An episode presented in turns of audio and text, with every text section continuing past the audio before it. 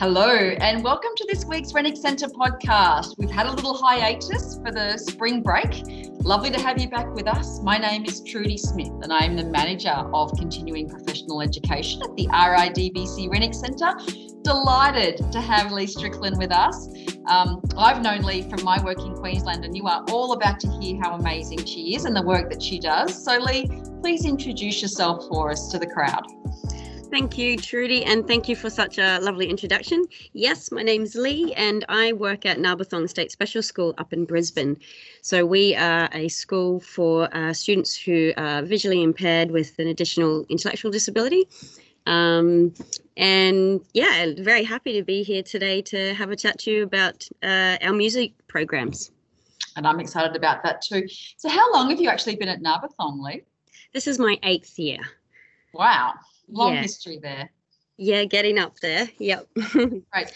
So we're talking about music, as you said today, and, and I'm curious about why you think music is so essential for early intervention for a child with a vision impairment or a child with multiple disabilities and a vision impairment. I am a big believer in early intervention uh, and music for particularly for children who are visually impaired. As we know, uh, the visually impaired child doesn't have the same cues as a sighted child to be motivated to get up moving um, or communicating. So, therefore, music is like the magic.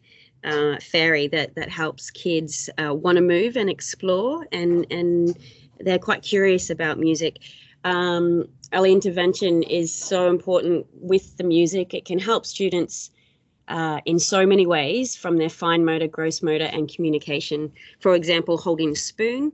Um, once students learn to grasp and grip um, after scratching stages developmentally, then, you know, later on, we will help a child develop that tool into holding a spoon so that they can help feed themselves um, or brush their hair. So lots of different tool use. Uh, yeah, it's yeah, very, very important. And um, we do a lot of early intervention here, and music helps students throughout every different developmental phase. Okay. So, how do you use music to teach communication? Yeah, okay. So, communication, um, it depends. At Narbethong, we have students that can walk and talk, we have students that um, are wheelchair bound and use different types of nonverbal communication. So we have a, a, range of different programs, and obviously in the in music, I use a range of different strategies to communicate with students. So for students who are still developing their language, uh, music's a great way um, to get inside the brain that focuses on melody rather than spoken speech. We do a lot of deaf blind music here. Um, for students who are deaf blind, I, I use vibration. Um, a lot of vibration and tactile music. So some people may say, "Oh, how do you teach students communication when they're dual sensory and plus so you know intellectual impairment on top of that so i have a program specifically designed for these students where vibration um, and tactile games are cues to model more. As you know, you can't teach a, uh, a student who is deaf and blind how to say yes until you can ask them a question. And how do you ask them a question? So, therefore, I look at a lot of accepting and rejecting behaviors first with the um, music activities I provide and offer. And then we move on from there, looking at if they like it, then we'll sing uh, body sign more and continue on from there. So that's one way we teach communication um, to that cohort of students. Um, we also do a lot of use with, uh, for example, PODDs, um, particularly with a lot of the older kids who are nonverbal. And yeah, look, there's many, many different ways that we focus on communication in music. It could be for the older kids looking at music trivia um, giving them all an instrument and if they know the song or what movie the song was from for example whatever the the um, subject area may be then they've got to use you know initiate that they've got something to say and we go through the PODD. So sure. i hope that explains a little bit about a little bit but tell us about a PODD. What's a PODD? Um PODD is my speech is going to kill me if i don't get this right pragmatic organized dynamic display, it's called. Um, and so oh, there's no point me showing you one. Um, it's a series of different pictures um, or symbols that you can work through. Um, and it, it's a set course to get from one page to another. So, for example, um, if it, it gives a child a voice, it's a way that a child, obviously with some vision, can use, um, but we use audit auditory scanning for child, children who don't have any vision, and we will start from the beginning um, of the book and make our way through using de- many different paths to get to where they want to be or what we are modeling. So, for example, if we want to say this activity has finished, time to get up for lunch, then we would use the PODD to set direct path to that. I, it it sounds quite technical, but it's it's really effective for a lot of students. It sounds really powerful, and it sounds like you could also use music in that way to build relationships, trust, and curiosity.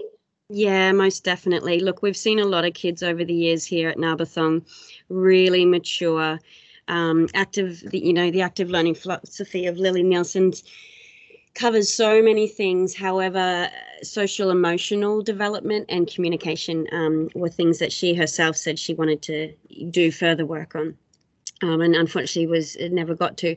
So social and socially and emotionally, children have developed so much, and their teachers and parents have said directly to me, it's through the use of music and and their interest and passion and and the different types of activities that they've um, been involved in to really gain that confidence um, and build trust and be able to self advocate within the community as well. So yeah, it's definitely trust and relationship building with little ones that come in through our ECDP. Um, they're very early, sorry, just for those non-Queenslanders, early childhood development program. Thank you, Trudy. Yes, um, of course, you know, in a new environment, um, they're very cautious about reaching out and exploring. Uh, so music's like again that carrot that we wave in front, um, where they're like, "Oh, this is fun," and yeah, something that they can do independently. And and a child does not need much movement to be able to play. Um, I use lots of different modified instruments um, that I either make or get made.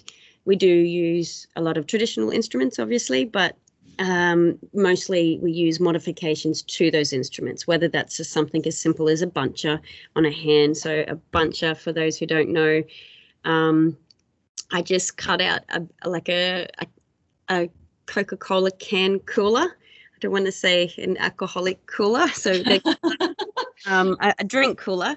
And you can just cut out like a, a little, a long oval or rectangle with oval um, ends, put two little slits in either side, and it becomes something that comes over the top of the hand. And you can put the tool in either side. So it'll help a child hang on to uh, a tool, for example. Another quick modification just to give you an idea, is a, a tennis ball. Um, cutting the tennis ball a little bit, putting a pick or a plectrum that you strum stringed instruments with, uh, gluing it in there for a child who's got really poor fine motor and is not making enough sound with just fingers or being able to hold the pick with the pincer grip. So this a particular student holds onto a tennis ball, um, which is a nice big round grip, and and that student can get a lot of sound then out of the strings. Yeah, It's and you, are talking about those modifications. And so, does that mean that you can't use everyday musical instruments with your students? No, not at all. Um, so, for example, that's that particular uh, modification of the pick that's used with a ukulele. So that's a everyday instrument.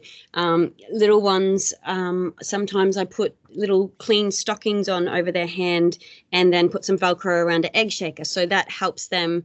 Um, they can get it off if they want to, uh, but if they want to play it and they can't hold it properly, they can still shake along because the Velcro is attached to the stocking. Um, we use a lot of drumming. Kids love drumming um, and a lot of percussion instruments. So I, I hang a lot of instruments above them or position them in a way, particularly for our students who have cerebral palsy, position, position them in a way uh, that they can still access and, and be able to play just on equal par with their um, yeah mainstream students mainstream so it sounds like we should all of those things that we do with all of our children we value singing we value music we value dancing we should we should still carry those to all of the students on Absolutely. our caseloads yeah most definitely yeah brilliant Thank you. I, I think that's answered a few questions for people, and I, am really grateful for that, Lee. Is there any sort of take home message that you want to give anybody who's thinking about doing music, either in early intervention or for students with additional diverse learning needs? Yeah, okay. So um, I've, I found it really difficult to find other special education music teachers, particularly in vision impairment.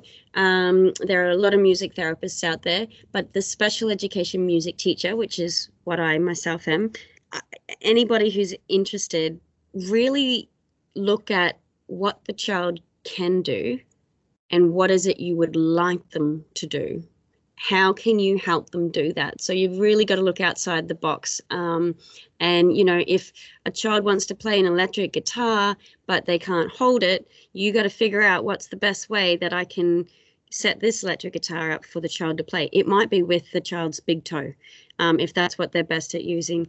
Um, yeah it just there's so many different ways to be able to use music to help students developmental goals. So teaching music isn't just about teaching the musicianship it's about using music to teach other goals that will help them with their independent life skills later on Excellent. I'm a, a, lady with a musical background myself, and so I've always believed music was powerful. I did all of my early work with deaf children and music, and and found that it was an incredibly useful way to build those relationships, just as you were saying. So thank you for for confirming what I've always personally believed as well about the power of music. So Lee, thank you so much for your time. I've really enjoyed the conversation today.